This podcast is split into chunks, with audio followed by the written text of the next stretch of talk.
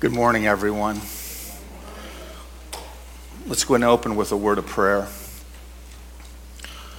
Lord, we just come before you this morning and just rejoice in your goodness, rejoice in your mercy, rejoice that you sent your Son.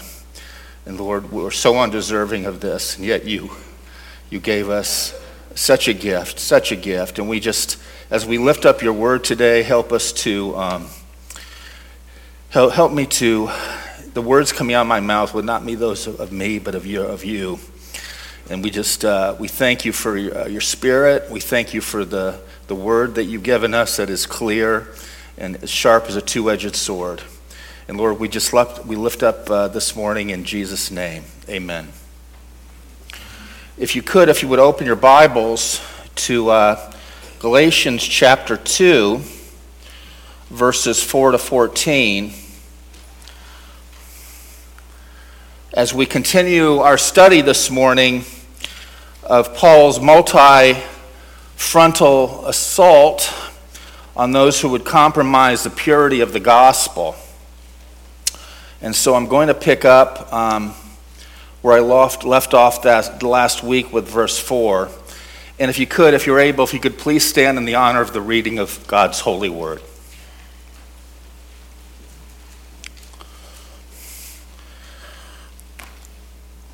Yet it was a concern because of the false brothers secretly brought in who had sneaked in to spy on our freedom, which we have in Christ Jesus, in order to enslave us.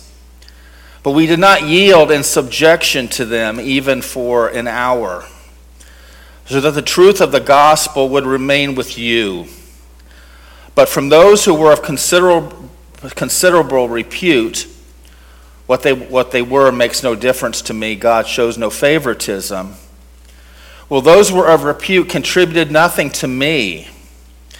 But on the contrary, seeing that I had been entrusted with the gospel to the uncircumcised, even as Peter had been to the circumcised. For he who was at work for Peter in his apostleship to the circumcised was at work for me also to the Gentiles and recognize the grace that has been given to me, James and Cephas and John, who are pillar, who are reputed to be pillars, gave to me and Barnabas the right hand of fellowship, so that we might go to the Gentiles and they to the circumcised. They only asked us to remember the poor, the very thing I was also eager to do. But when Cephas came to Antioch, I opposed him to his face because he stood condemned. For prior to the coming of some men from James, he used to eat with the Gentiles. But when they came, he began to withdraw and separate himself, fearing those from the circumcision. The rest of the Jews joined him in, in hypocrisy, with the result that even Barnabas was carried away by their hypocrisy. But when I saw that they were not straightforward about the truth of the gospel, I said to Cephas in the presence of all, If you, being a Jew, live like the Gentiles and not like the Jews, how is it that you compel the Gentiles to live like Jews? You may be seated.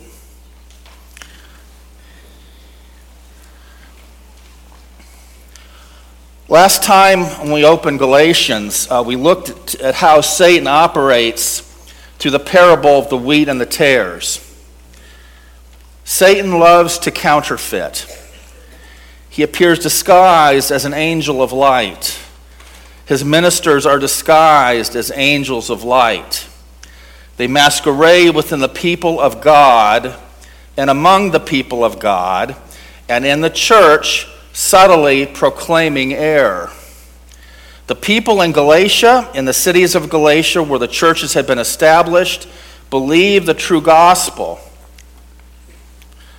But in come false teachers with another gospel, which is no gospel, who would have been accursed by God for preaching a deviant gospel. And they basically said the gospel that Paul preached is not true. Salvation is not by faith alone. You must also follow the traditions, the customs, the ceremonies, and the circumcision of Moses. In verse 5, where we begin this lesson, that statement is the reason that Paul wrote this book. So that the truth of the gospel would remain with you. He was in a battle against those propagating a false gospel. They were Judaizers, Jews from Jerusalem who had come into the region of Galatia in the Gentile world, purposely following Paul into the churches that he established in this region. Now, what was happening is what continued to happen really throughout Paul's entire ministry. He would preach the true gospel of grace and faith, and along would come Judaizers and say, No, Gentiles cannot be saved unless they come through Mosaic constraints. They wanted to impose those on Gentiles who, of course, in their own history, were utterly ignorant of Moses and the rest of the Old Testament. But for all that we can see, as we touched on the last time, there is a far greater spiritual war that rages at a more extensive and more formidable and more consequential level than anything you can see or imagine.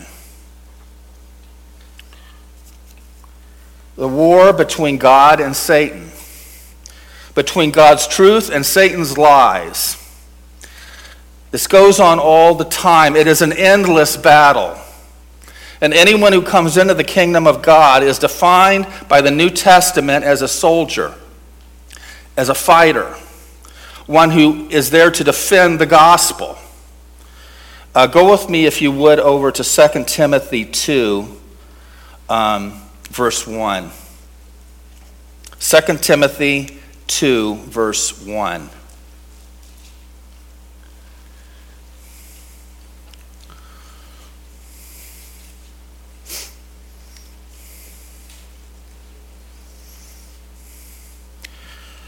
You, therefore, my son, be strong in the grace that is in Christ Jesus. The things which you have heard from me in the presence of many witnesses, entrust these to faithful people who will be able to teach others also. Suffer hardship with me as a good soldier of Christ Jesus. No soldier in active service entangles himself in the affairs of everyday life so that he may please the one who enlisted him. Now, this section is often gone to as a confirmation of multi generational discipleship in the scriptures, and that it is. And yet, it flows into verse 3. As it flows into verse 3, it brings up the necessity of not losing focus on the battle that is before the soldier. Don't get caught napping at your post or distracted by thoughts of home at your spiritual post, thoughts of the world, caught up in the things of the world. As you fail to realize the enemy creeps up in front of you and he is just beyond the rampart. Or more accurately, today, he is already in the trench with you. We know that Judaizers in Galatia were called out to spy on the liberty of Christians so as to take away their freedom. Now, one might ask, well, what do you mean by freedom? Well, freedom, uh, freedom in this case was visualized as being freedom from the law as the only means of salvation. Freedom from the law, where the law is seen as a damning instrument by which we will be forever punished having violated it freedom from the external ceremonies which the Old Testament law required, freedom from Jewish traditions, freedom from works as a means of sanctification rather than love. The Christian is free in Christ, free from any external ceremonies and rituals. In 2 Corinthians 3 uh, 17, it says, Now the Lord is, is the Spirit and where the Spirit of the Lord is, what? There is freedom. As believers, we have the Holy Spirit residing in us. John 8:36. So if the Son sets you free, you will be free indeed. So back in chapter 1 verses 8 and 9, Paul said, "If anyone preaches another gospel than the gospel that I have preached to you, let him be anathema, cursed, damned." Paul's concern in writing this letter uh, and we see this in, in chapter 2, verse 5, at the end of the verse, is so that the truth of the gospel will remain with you. He's concerned about the truth of the gospel because the gospel, the good news of salvation, is clearly defined in Scripture as the only way people can escape hell. We have to get the gospel right. And what is the gospel? I want to quote directly from our own church's affirmation and denials on salvation. And if you have not read these, I would please encourage you to go on our website and read these. Become familiar with them. Sin is the primary cause for man's separation from God. According to the scripture, sin is disobedience, rebellion, and lawlessness against God. The Lord Jesus Christ described his gospel message thus to open their eyes so that they may turn from darkness to light and from the power of Satan to God, that they may receive forgiveness of sins and a place among those who are sanctified by faith in me. Those who receive Christ's gospel offer his free gift of salvation are forgiven of their personal sins against God, which includes salvation from the penalty of sin, justification, salvation from the power of sin, sanctification, and with a hope to salvation from the presence of sin in glorification. Beloved, when we are saved, we get all of this. We get the whole Christ. And this is what Paul is ceaselessly preaching. Verse 5 They want to bring us back into bondage, Paul says. We did not yield in subjection to those false brethren for even an hour. And literally in the Greek, this is, really would be for a moment. Why? So the truth of the gospel would remain with you. I can't think of a more pastoral statement than that final statement. My prayer as an elder here at Baraka, my desire is that in all we say, the result is that the truth of the gospel remains with you. That's why, as we have screened and interviewed pastor teacher candidates here at Baraka, we specifically have been looking for men who share this vision I'm 64. I don't know how much longer I have here on the earth. I don't know that. No one does. Arthritis eats slowly away at my body. I could get hit by a car tomorrow. At any time the Lord calls me home, I'm ready to go. But the one thing that I would love to be certain about is that when I'm not here, or Howard's not here, or Ed's not here, or any of the elders are not here, that the truth of the gospel will remain with you because this is the only message of salvation. So, Paul was the apostle of the gospel. There was no New Testament when Paul was writing. The gospel is being communicated by him and those traveling with him, as well as the other apostles. Peter was a preacher of the true gospel. His preaching dominates the first half of the book of Acts, the record of the early preaching of the, of the church. Paul comes in to preach in the 12th chapter and fills the rest of the book of Acts all the way to chapter 28. So the gospel really resides in these men until it is eventually written down in the New Testament by those who were their disciples and associates. Verse 6 But from those who were of considerable repute, what they were makes no difference to me. God shows no favoritism.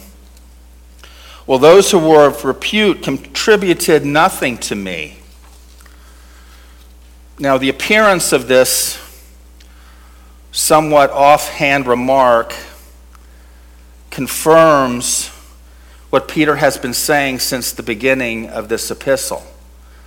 That he brought this ministry, the, the bringing of this ministry was not wrought of discipleship from Peter or James, but was wrought solely by the Holy Spirit.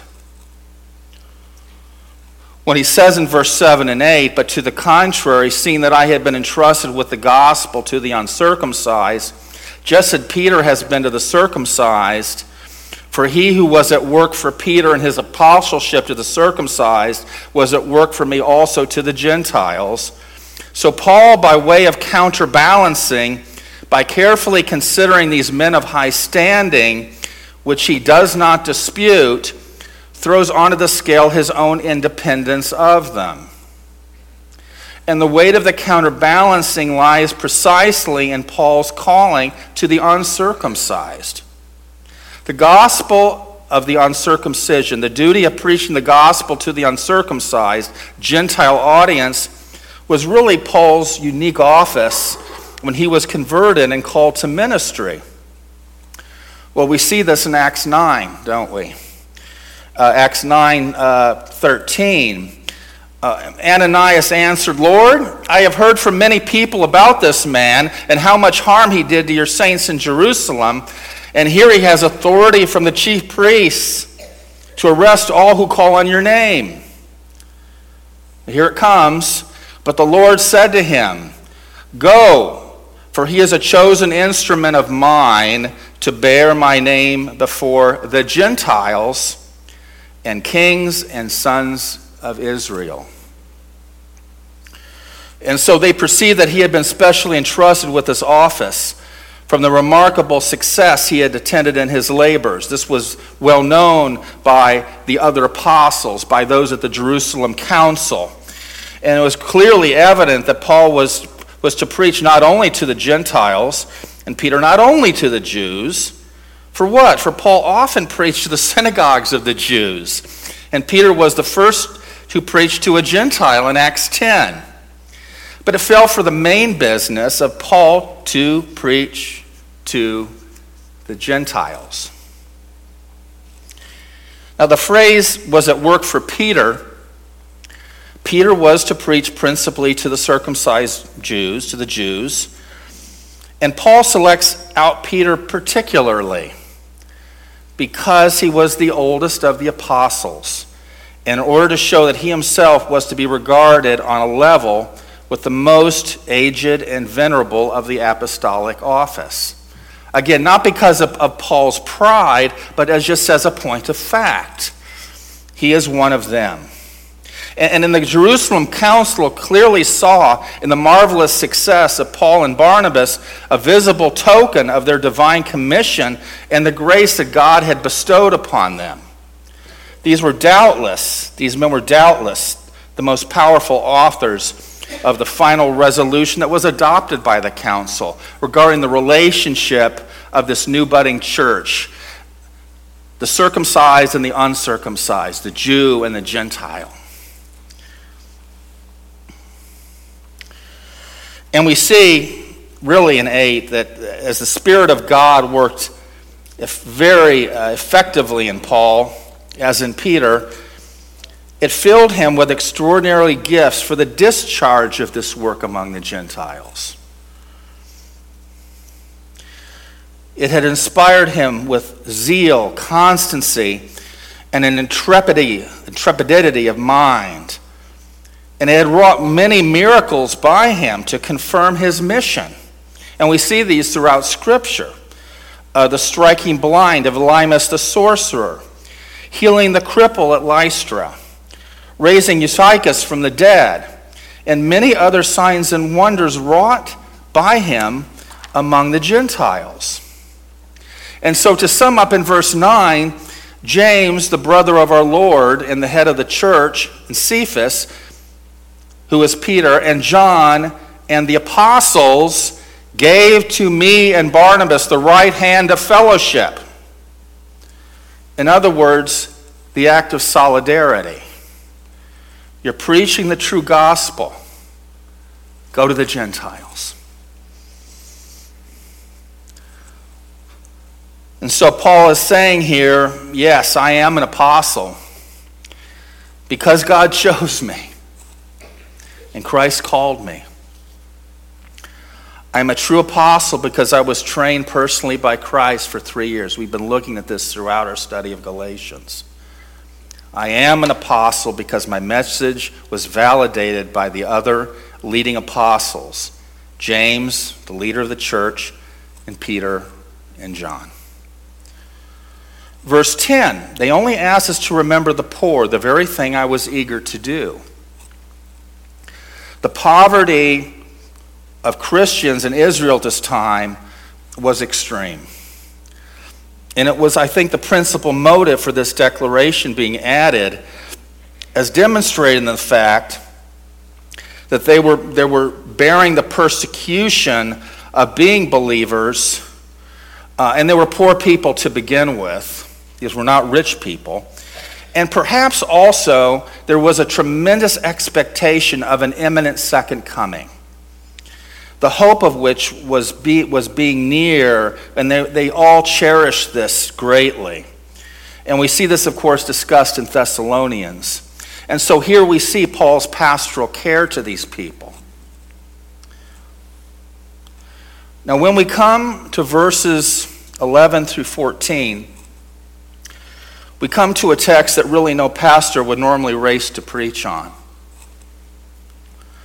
When asked to pulpit supply on a text of his choice, no pastor is going to say, Yippee, I get to finally preach on Galatians 2 11 through 14. Why? It's dirty, it's messy, but it is divinely appointed and necessary. But when Cephas, which was the Aramaic word for Peter, Peter is the Greek word, when Cephas came to Antioch, I opposed him to his face because he stood condemned. For prior to the coming of certain men from James, he used to eat with the Gentiles. But when they came, he began to withdraw and hold himself aloof, fearing the party of the circumcision.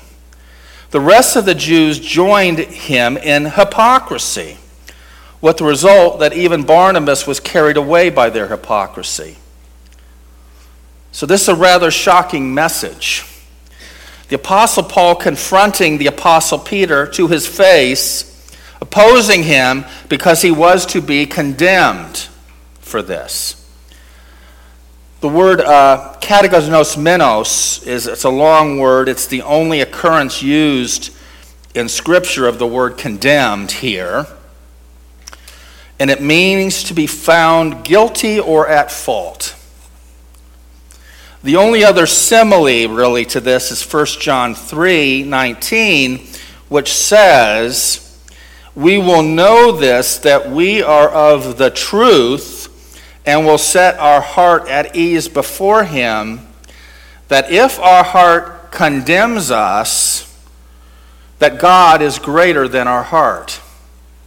This is not a condemnation in terms of your eternal security with Christ, of course. That would, that would be utterly impossible since Paul is a believer. But what is behind this confrontation?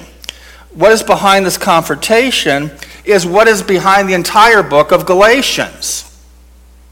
Paul's desire to defend and declare the true gospel in the face of certain men who have come to the churches of Galatia and propagated false gospel. And that it makes this a polemical book. Now, the, the word polemical means expressing a strongly critical attack or opinion about someone or something. So it's a fight we're into. You're a soldier in a fight. You're a soldier in a battle here. It's a defense of the true gospel against those who were purveyors of the false gospel, whoever they may be. Now, to understand sort of the history behind this personal confrontation, you really have to step back in time. In Genesis, God offers paradise. Genesis 3, man's, man's falls. A sacrifice was required to restore man's relationship with God. Over time, Abel offers a proper sacrifice, Cain doesn't. We come to understand a sacrifice with the right heart was vital. A right heart says, I know I'm a sinner. I know I can't earn salvation.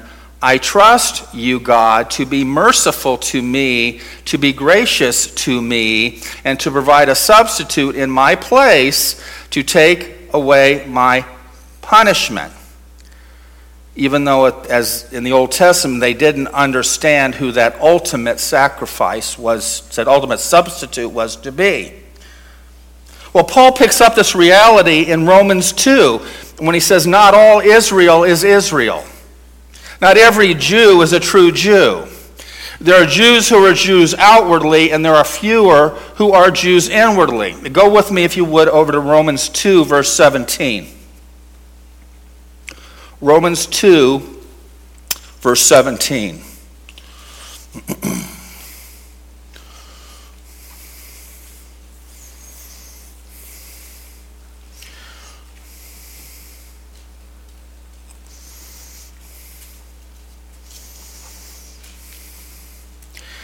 But if you call yourself a Jew and rely upon the law and boast in God and know his will, and distinguish the things that matter, being instructed from the law, and are confident that you yourself are a guide to people who are blind, a light to those in darkness, a corrector of the foolish, a teacher of the immature, possessing in the law the embodiment of knowledge and of truth. You, therefore, who teach someone else, do you not teach yourself? You who preach that one is to not steal, do you steal? You who say that no one is to commit adultery, do you commit adultery? You who loathe idols, do you rob temples? You who boast in the law, through your breaking of the law, do you dishonor God? You see, people, the world has gone the way of Cain. Most of Israel had gone the way of Cain. And most of Israel, having gone the way of Cain, ended up killing the prophets who were going the way of Abel. And even in Judaism, the religion of Cain was killing those who were in the religion of Abel. And it's been the same in Christianity. True Christians, through the history of Christianity, have been massacred by pagans professing Christianity. And so you come down to the time of Jesus, and you meet righteous Jews, people like Zacharias, Elizabeth, Joseph, Mary, Simeon, Anna. Very few. The nation at the time of our Lord was hypocritical, massively hypocritical.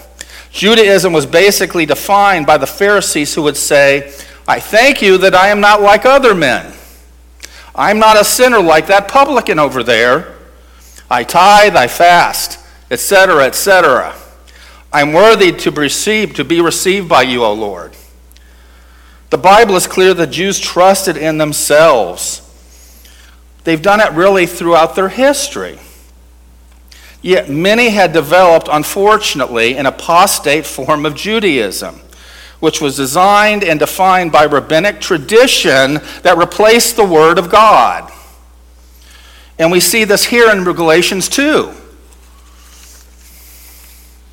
Out of that vast, vast mass of legalistic, proud Jews rises a group called the Judaizers.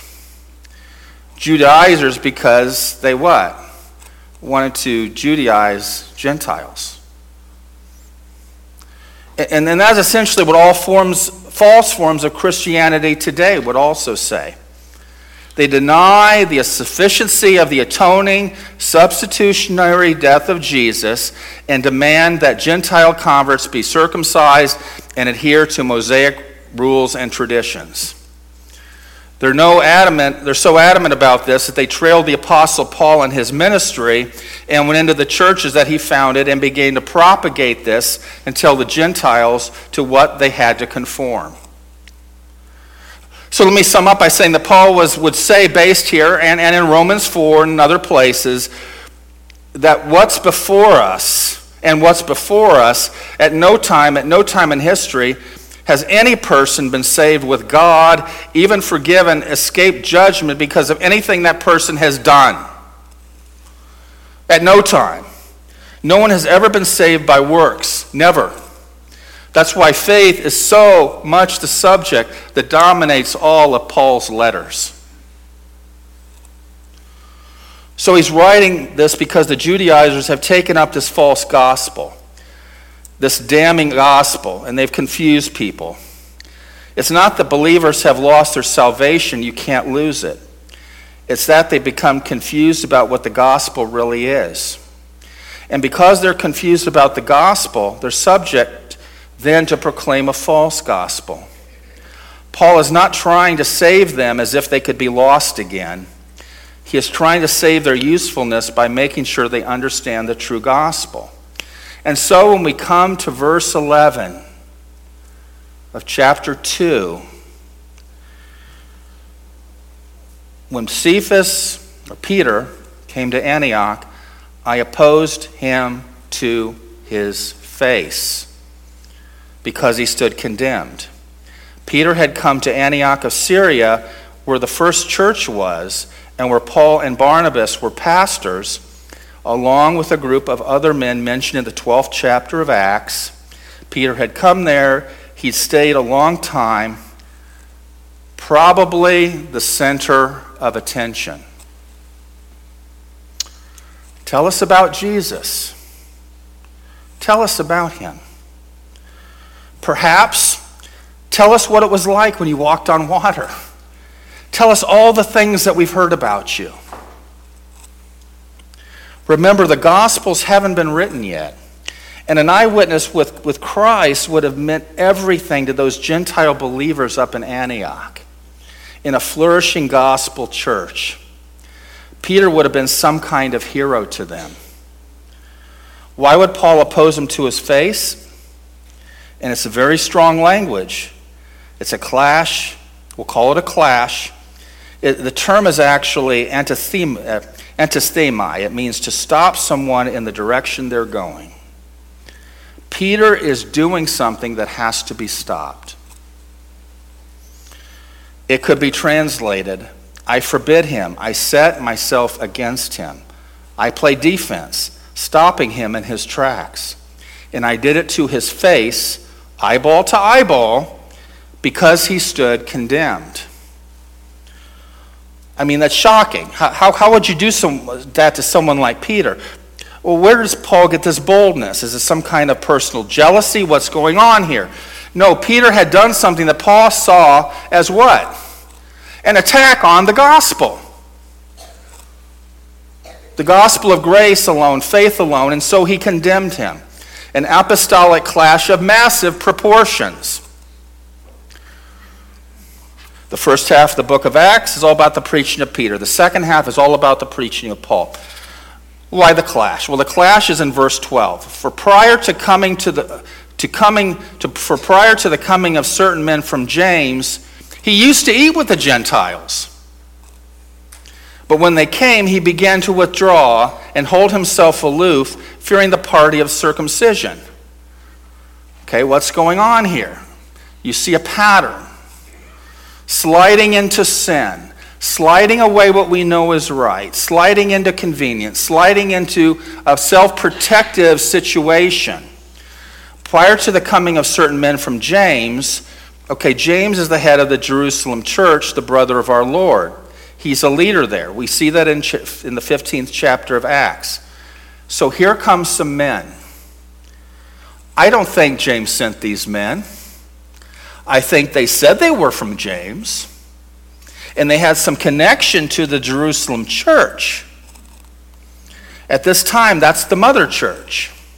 So somehow they're associated with it, and prior to the arrival of these men who came from the Jerusalem church, they said they had a connection with James. So we have Peter here, who had been eating with the Gentiles. And, and if you remember, the specific goal of the, of the Jerusalem Council that was happening about this time was it was to decide what aspects of any of the Old Testament law Christians must observe. The Jerusalem Council, for the sake of melding the Jewish and Gentile cultures within the Antioch church, said that the Gentiles should give up their former pagan practices associated with idolatry and sexual immorality. There was no mention of the Sabbath. Further, they made it clear that these rules were not requirements for salvation by reaffirming that salvation is by grace for both Jews and Gentiles. The council demonstrated the willingness of apostolic leaders to make compromises on certain secondary issues in order to maintain peace and unity in the church. So, traditionally, the Jew may not eat with a Gentile without incurring Levitical defilement. But Peter, who previously, by special revelation, and we see this in Acts 10, had been instructed as to the invalidation of this separation as a Christian had in the Apostolic Conference defended Christian freedom and taken part in passing the decree that, as regards food, the Gentile brethren should only have to abstain from meat offered to idols, things strangled, and blood. It was received and accepted with joy by the church at Antioch. So it should have been all the easier for Peter and Antioch to follow his divinely attained conviction and to take part without hesitation in the meals with Gentile Christians there, free from any scruple that he should defile himself by Gentile food. But Satan knows all of our weak points, doesn't he? To this free and correct standpoint, the stricter Jewish Christians who were still entangled in the observance of the Levitical precepts as to purity had not been able to escape. When, therefore, these people arrived from Jerusalem, ostensibly from James, which is dubious, Peter unhappily no longer continued his previous liberal minded conduct, conduct, but drew back and separated himself from eating at meals with Gentile Christians so denying his better conviction. Now, why is this a big deal? Because historically there was an ironclad rule Jews didn't eat with Gentiles. Forget Christianity, forget the gospel, forget the church. In the minds of these people, Jews didn't do that. A Gentile was unclean. A Gentile home was unclean. A Gentile utensil was unclean. They couldn't go near Gentiles. They couldn't eat off the dish a Gentile offered them. These were rabbinic standards that were iron fisted laws. It was believed that all Gentile food was contaminated by being unclean, to say nothing of that which was not kosher, not according to the standards of Mosaic dietary laws. So, what you had was Jews holding to their own dietary laws and a kind of developing racism against Gentiles. We saw the racism even in the day of Jonah, didn't we? When he didn't really want to see the Gentiles repent. Jews resented, hated Gentiles, and they kept separate. So Peter was raised in that environment. He comes to Antioch. He's in a Gentile church. What does he do? He does what a Jew would never do. He would, he would eat with the Gentiles, which showed the lessons he learned in Acts 10. Rise, Peter, kill and eat. There's nothing unclean anymore. The dietary laws are over. In Christ, the middle wall is broken down. Jew and Gentile are one, and Christ is neither Jew nor Greek. That's it. He knows that. And he also knows that they are brothers and sisters in Christ. And when he eats with them, it's not just a meal, it's a love feast. It's a Lord's table. He's living life with Gentiles. He's with them all the time. They're being served the same food. He's finding out what it is to eat all the stuff that Jews could never eat. He's been liberated, eating with Gentiles, his brothers and sisters in Christ, until men show up. Until men show up and he begins to withdraw and hold himself aloof. He pulls back. They would have criticized him mercilessly, as we have seen, for eating with Gentiles. And they would have probably said this Not only are you not to eat with Gentiles, they're not believers because they haven't been circumcised. And they don't adhere to Mosaic rules. So you're not only with Gentiles who are unclean, you're eating with non believers. They completely intimidated Peter. So he began to withdraw and hold himself aloof. He was fearing the party of the circumcision, the Judaizers. He was afraid of them. Peter was a good man, a great man, but for the sake of pride and self protection, self preservation, popularity, he compromised. Does this sound familiar in the church today? Peter just can't get out of his own shadow. It's an illustration of how sanctification works. It's not a straight line upward. It's a few steps forward, a couple of steps back, a few steps forward, maybe a few steps sideways. And it's where we all live, isn't it? He wants to be liked, he wanted to be accepted. He also knows he's supposed to take the gospel to the Jews, his particular calling. And now, if he offends them all, what's going to happen? what he did was so influential. Verse 13 says that the rest of the Jews joined him in hypocrisy, with the result that even Barnabas was carried away by their hypocrisy. Barnabas, of all people. Um, Peter had become a hypocrite. He acted like he agreed with the Judaizers. Absolutely devastating. And so did the rest of the Jews that were there, and so did Barnabas. And now what you have is a fracture in the church, a fracture in the local church. And, really, even more than that, this is not just about disunity, it's assault on the, uh, it's assault on the gospel of faith, the very thing I led off with. Because now Peter's acting as if the Judaizers are right. For that, Paul says, I opposed him to his face because he was to be condemned. See, if you deviate from the gospel, in what you say about the gospel, or you deviate from the gospel in how you act, you're in violation of the purity of the gospel. Okay, it's hard, I get that. It's hard to be bold for the gospel when you're with people who compromise the gospel but talk about Christ. It's hard to talk to someone in a form of Christianity that is apostate, heretical, outside the bounds of the true gospel. It's hard to talk to a Catholic or someone in a cult or some fringe group or any kind of Christian organization that has review of the gospel that's in error. If I can just share something with you, else with you, it really goes deeper than this and the fact that as we that we as Christians are weak and easily deceived. We are called uh, it's why we have a plurality of elders at this church. We are called because biblically we are above reproach, aren't we? Yet we still come into this office as sinners, and at times we deceive ourselves that perhaps we're God's gift. And we need periodically to be brought up short, as Peter was.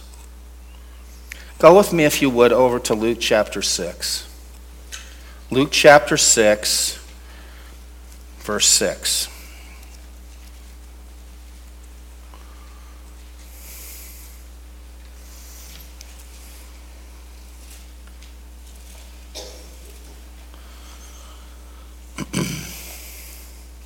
On another Sabbath, he entered the synagogue and taught. And a man was there whose right hand was withered. Now, the scribes and the Pharisees were watching him closely to see if he healed on the Sabbath, so that they might find a reason to accuse him. But he knew what they were thinking. And he said to the man with the withered hand, Get up and come forward. And he got up and came forward, and Jesus said to them, I ask you whether it is lawful to do good on the Sabbath or to harm, to save a life or to destroy it. And after looking around at them, he said to him, Stretch out your hand. And he did so, and his hand was restored. But they themselves were filled with senseless rage and began discussing together what they might do to Jesus. It was at this time that he went off to the mountain to pray, and he spent the whole night with, in prayer with God. And when day came, he called his disciples to him and chose 12 of them, who he also named as apostles. Now go with me over to Luke 9. Luke 9, verse 1.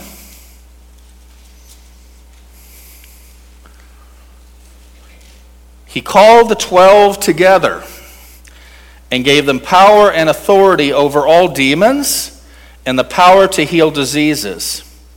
And he sent them out to proclaim the kingdom of God and to perform healing. And he said to them, Take nothing for your journey, neither a staff, nor a bag, nor bread, nor money, and do not have, even have two tunics. And wherever house you enter, stay there, stay there until you leave that city. And as for all who do not receive you, when you leave that city, shake the dust of your feet off as testimony against them. And as they were leaving, they began going through the villages, preaching the gospel and healing everywhere. Now, go with me along this line of thought over to Mark chapter 6, verse 7.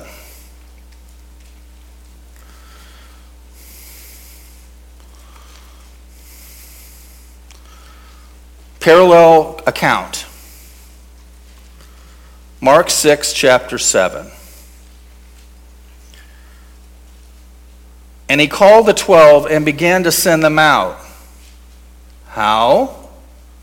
two by two, and gave them authority over unclean spirits, and charged them to take nothing for their journey except a staff. Continuing on. Why did he send them out in pairs?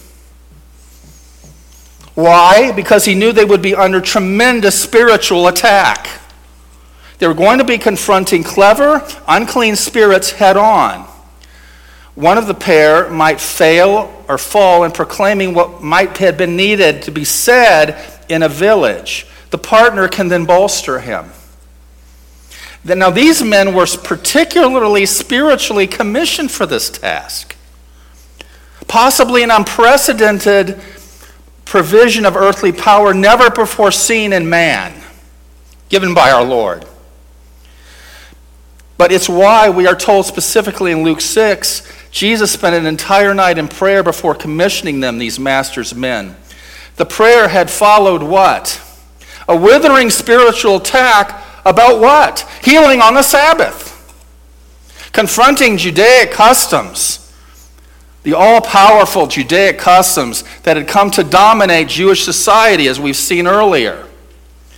The exact sort of temptation that had overtaken and compromised Peter here in Galatians 2. He wanted them to be prepared. He wanted them to be armed. He wanted them to be soldiers prepared for battle. He sends them out how? In twos, in pairs. Brothers or sisters, Galatians 2 11, 14 wasn't an accident or an anomaly in Scripture, or didn't take God by surprise. It was placed there deliberately among a discussion on the true gospel and the abuse of Christian liberty because God knew from the dawn of time the apostle, the, restored apostle Peter, would falter here. He would fail. He would stumble. And fellow apostle Paul was available, equipped, adequately equipped to come alongside here in Antioch and upbraid him to his face and so rescue him from further sin. Sin, by the way, which had spread to Barnabas and the others. By the way, this wasn't the only internal conflict that affected the apostles. Just prior to this, as Paul was heading out on his second missionary journey, we see in Acts 15, uh, verse 36 to 41, that just before Paul leaves on his second missionary journey while he and Barnabas put their affairs in order and planned out the relevant details of the trip, a disagreement arose between them regarding whether or not John Mark should accompany them. And, and here's what Luke writes in Acts 15:36. And after some days Paul said to Barnabas, "Let us return and visit the brothers in every city where we proclaim the word of the Lord and see how they are." Now Barnabas wanted to take with them John called Mark. But Paul thought best not to take with them one who had what? Withdrawn from them in Pamphylia and had not gone with them to the work. And there arose a sharp disagreement.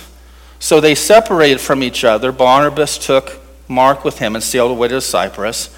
But Paul chose Silas and departed, having been commended by the brothers to the grace of the Lord. And he went through Syria and Cilicia, strengthening the churches. So, when did Mark abandon them? Well, for that answer, we go back to Acts 13. 13. Now, Paul and his companions set sail from Paphos and came to Perga and Pamphylia, and John Mark left them and returned to Jerusalem. So, Mark joined, joining a journey led by Paul at this point would have been unwise, apparently. Rightly or wrongly, Paul couldn't trust him. And therefore, Mark could not have been, could have been effective under his leadership. So you see here why, why being a Lone Ranger Christian just doesn't work? Why a church without a plurality of elders just doesn't work? We need each other. We need prayer. The elders here need prayer, constant daily prayer. We're under the same uh, pressures, uh, more so even than, than our fellow congregants. So please pray for us. None of us is, is is um, immune from sin in this area. The gospel and our motives and drive to serve in the work of the gospel is always under spiritual attack.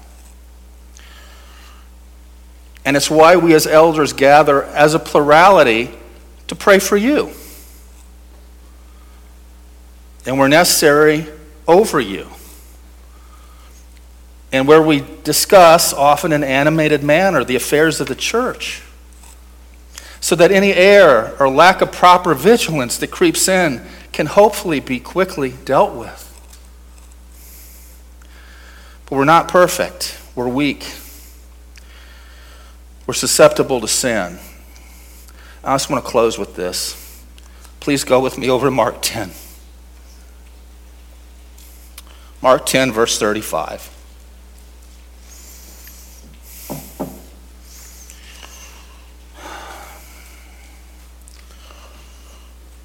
And James and John, the sons of Zebedee, came up to him and said to him, Teacher, we want you to do for us whatever you ask of us.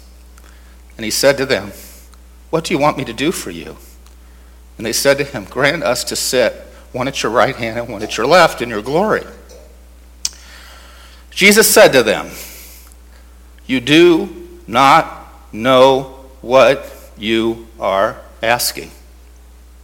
Are you able to drink the cup that I drank, or to be baptized with the baptism which I am baptized? And they said to him, We are able.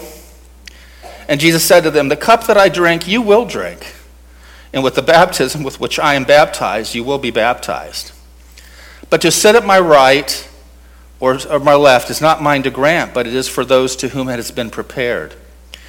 And when the ten heard it, they began to be indignant at James and John. And then Jesus called them to him and said to them, You know that those who are considered rulers of the Gentiles lord it over them, and their great ones exercise authority over them. But it shall not be so among you, but whoever would be great amongst you must be your servant, and whoever would be first among you must be slave of all. For even the Son of Man came not to be served, but to serve, and to give his life a ransom for many. And so we see the, rec- the reconciliation that happened later with Peter. He learned this in 1 Peter, where he commended the writings of Paul and Paul as being a true apostle. He had learned from this experience. It had emboldened him. It had, grew, it had grown in him, made him a stronger man of faith. And it shows one can learn and grow from an upbraiding. Let's go ahead and close in prayer. Lord, we thank you for upbraidings that come in our life. We thank you for strong believers that have come along in my life uh, and people that I have known to correct them, to keep them strong in you, as we know that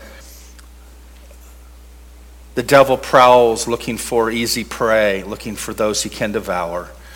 And Lord, we, we thank you for those that are, are strong in the faith in this church that have kept it going for 20, 30, 40, 50 years, faithfully serving you.